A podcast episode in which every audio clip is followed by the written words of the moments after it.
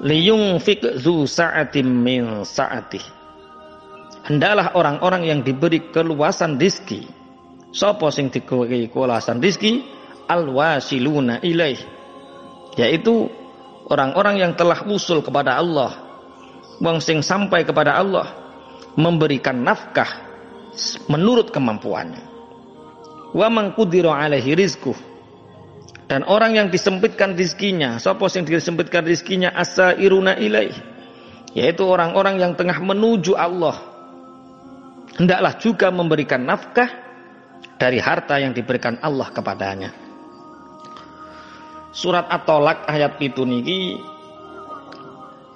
mestinya menerangkan tentang sedekah sesuai sesuai tafsir, sesuai anu sampean itu menerangkan tentang infak sedekah. Tapi dalam ilmu tasawuf oleh Syekh Ibnu Athaillah dari ayat uh, pitu surat At-Tolak niki uh, diberi pemahaman lebih. Yaitu orang-orang yang diberi keluasaan rizki oleh Allah hendaklah memberi nafkah menurut kemampuannya. Ini mau nggambar ke tentang kondisi orang-orang yang telah usul kepada Allah. Gambarnya wong-wong sing wis usul orang yang telah sampai kepada Allah. Sapa? Wong-wong sing terbebas dari penjara pandangan keduniaan dan telah sampai kepada alam tauhid dan kesempurnaan mata batin. Makanya orang al-wasiluna ilah ini dianugerahi oleh Allah rizki berupa berbagai ilmu dan rahasia ilahi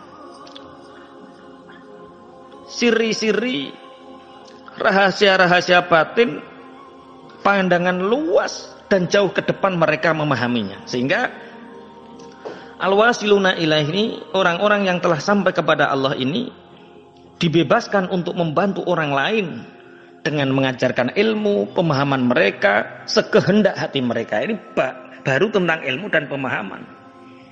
Masalah harta sama. Mereka seperti yang dilakukan oleh para sahabat Nabi. Terbebas dari penjara keduniawiaan para sahabat muhajirin. Hijrah neng ansor, orang gawa bojo, orang gawa bondo, orang gawa kedudukan. Begitu juga sahabat ansor di Madinah memberikan fasilitas apa pun mereka terpenjara apa terbebas dari penjara keduniawiaan. Makanya riniku ketika kaum muhajirin nembe teng Madinah enten cerita niku orang-orang itu kesulitan mendapatkan air minum. Lah seseorang dari Bani Ghifar niki duwe mata air sing diarani rumah mumpun masyur cerita niki. Banyu niki didol. Satu kirbah kirbah itu wadah banyu. Niku regane sakmut sakmute kurma tuku banyu sak kirbah niku dituku nganggo sak mute kurma. Lah suatu saat Rasulullah Muhammad sallallahu alaihi wasallam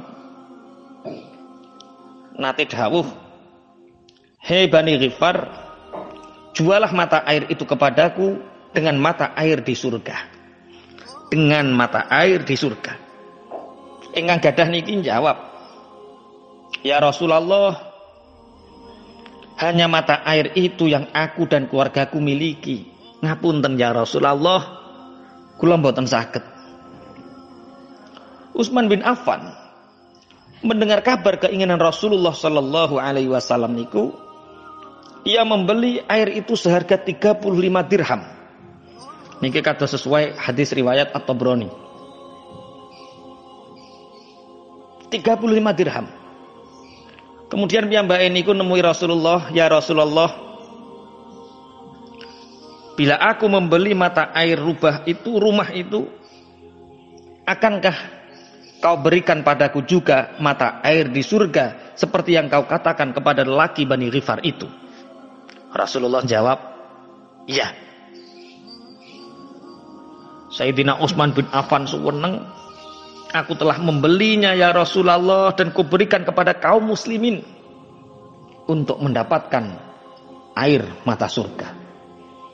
Betapa al-wasiluna ilaih liyunfiq dzu sa'atin min sa'atih alwasiluna ilahi ini telah terbebas dari penjara pandangan keduniawaan telah sampai kepada alam tauhid dan kesempurnaan mata batin sehingga dunia tidak masalah bagi mereka untuk dibagikan untuk diberikan mulai dari ilmu pemahaman bahkan harta. Tetapi wamang piye terus ya? Wamang kudiro alaihi rizku sementara orang yang disempitkan rizkinya sapa? Asairuna ilaih.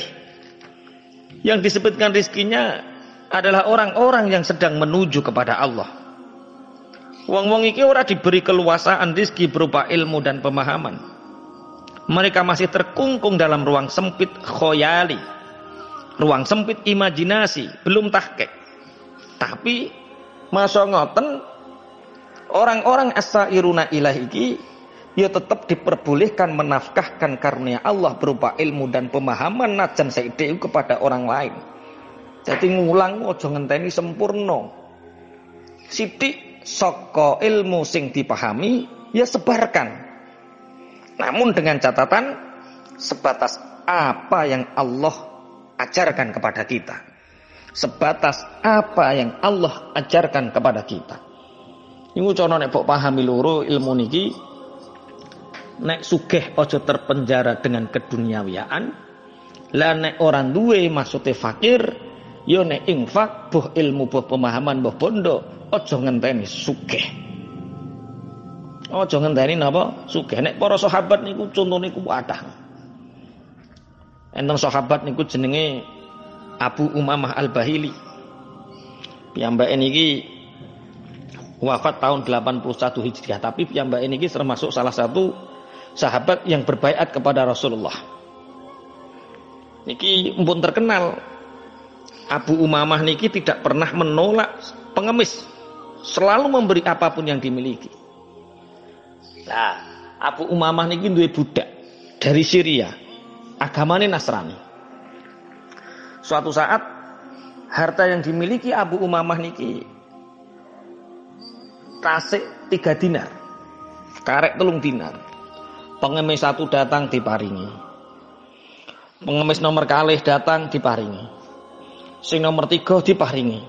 Sehingga tidak ada satu dinar pun di rumah. Akhirnya budak wedok sing tukang masak niki rodok muring-muring.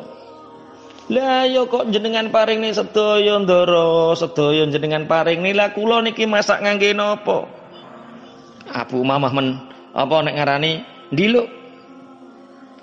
Lalu piyambake niku turun-turun ning tikar. Tilem. Ketika zuhur piyambake wudu teng masjid. Akhirnya budak budak saking Syria sing agama Nasrani iki ngesakne ndara nih Abu Umamah. Keranten niku saat niku Abu Umamah siam poso.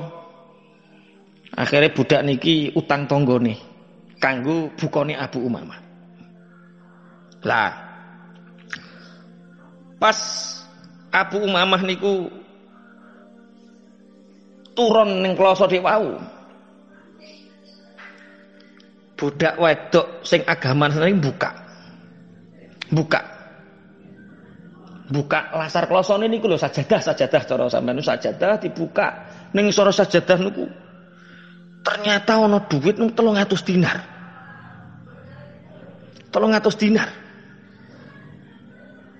Terus si budak niki lah pantesan Abu Umamah tenang tidur layah-layah ning dhuwur sajadah wong ning sore sajadah ana 300 dinar. Akhirnya diambil tiga dinar nyauri utangi tonggone pas Abu Umamah mantuk keng masjid sedaya pun tersedia.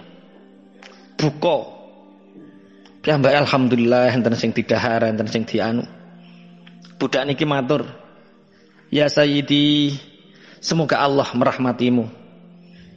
Jenengan nyimpen duit sak monten tahai ning isor sajadah. Tapi sampean gak ngabari aku sampai aku dewi sing nemokke Abu Mamah klengah klengah Uang yang mana yang engkau bicarakan wahai budakku? Aku ki gak nyimpen belas. Akhirnya Abu Umamah niku buka tikar, buka sajadah. Ternyata tengriku enten kilauan-kilauan emas berupa uang dinar. Ketika budak Nasrani ini melihat kejadian itu, ia menyadari bahwa ini adalah karomah yang Allah tampakkan untuk wali-walinya, untuk kekasihnya yang soleh. Langsung ngatek, kemudian dia memutuskan apa sabuk Nasrani ini dan dia melebut Islam, langsung syahadat. Jangan sampai dunia menjadi penjara bagi kita. Jangan sampai kita ini termasuk sing mengkudiru alaihi rizku. Sing selalu asairuna ilaih. Tapi nek iso kudu liyungfik zu sa'atim min sa'atih. Ayolah kita menjadi orang yang terbebas dari penjara pandangan keduniaan. Sampai kepada alam tauhid dan kita menjadikan sempurna mata batin kita.